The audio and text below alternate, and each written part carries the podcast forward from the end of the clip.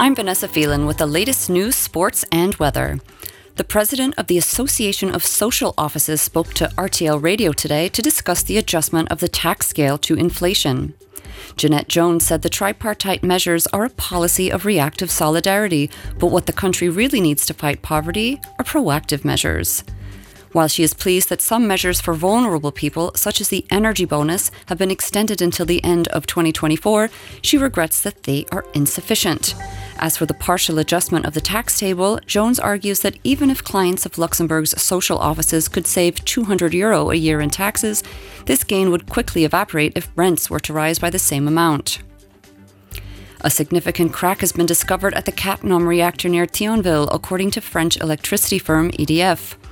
This just two days after the largest fissure ever seen in the Penly 1 reactor was discovered on an emergency pipe used to flood the reactor with water in the event of a nuclear accident. The phenomenon known as stress corrosion was identified in October 2021 on several sites, but generated smaller cracks on, on other areas of the pipes. The most recent fault, however, is not linked to corrosion but to something called thermal fatigue. The deputy director of the Nuclear Safety Authority was quoted as saying that the EDF will have to adapt its maintenance program to include checks on thermal fatigue over larger areas. The European Union wants to reduce energy consumption by more than a tenth in the next seven years in order to become more independent from Russia and to combat climate change. Representatives of the member states and the European Parliament reached an agreement today in Brussels, which states that members should reduce their consumption by around 1.5% every year until 2030. For more on these stories and for the latest news, check out rtltoday.lu. In rugby, Jack Dempsey will make his first Scotland start as the Dark Blues go in search of a triple crown against unbeaten Ireland in Sunday's Six Nations clash at Murrayfield.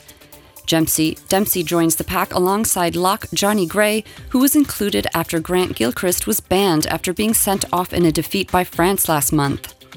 Dempsey made his Scotland debut last year after a change in World Rugby's eligibility rules allowed him to switch allegiance from his native Australia.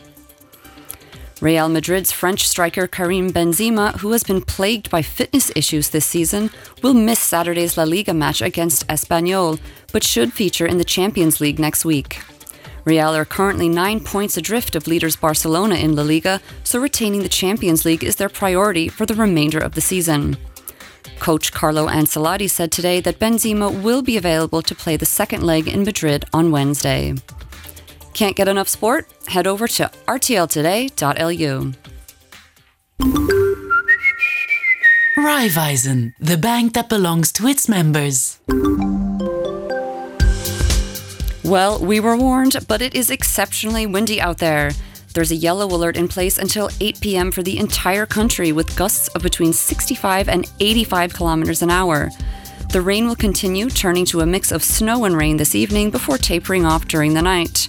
High temperatures will be about 6 degrees before dropping to between 0 and 2 degrees this evening. Tomorrow will be nicer and much less windy but colder with periods of sun in the late morning and afternoon. Morning temperatures will be between minus 1 and 2 degrees with afternoon highs of around 5 degrees.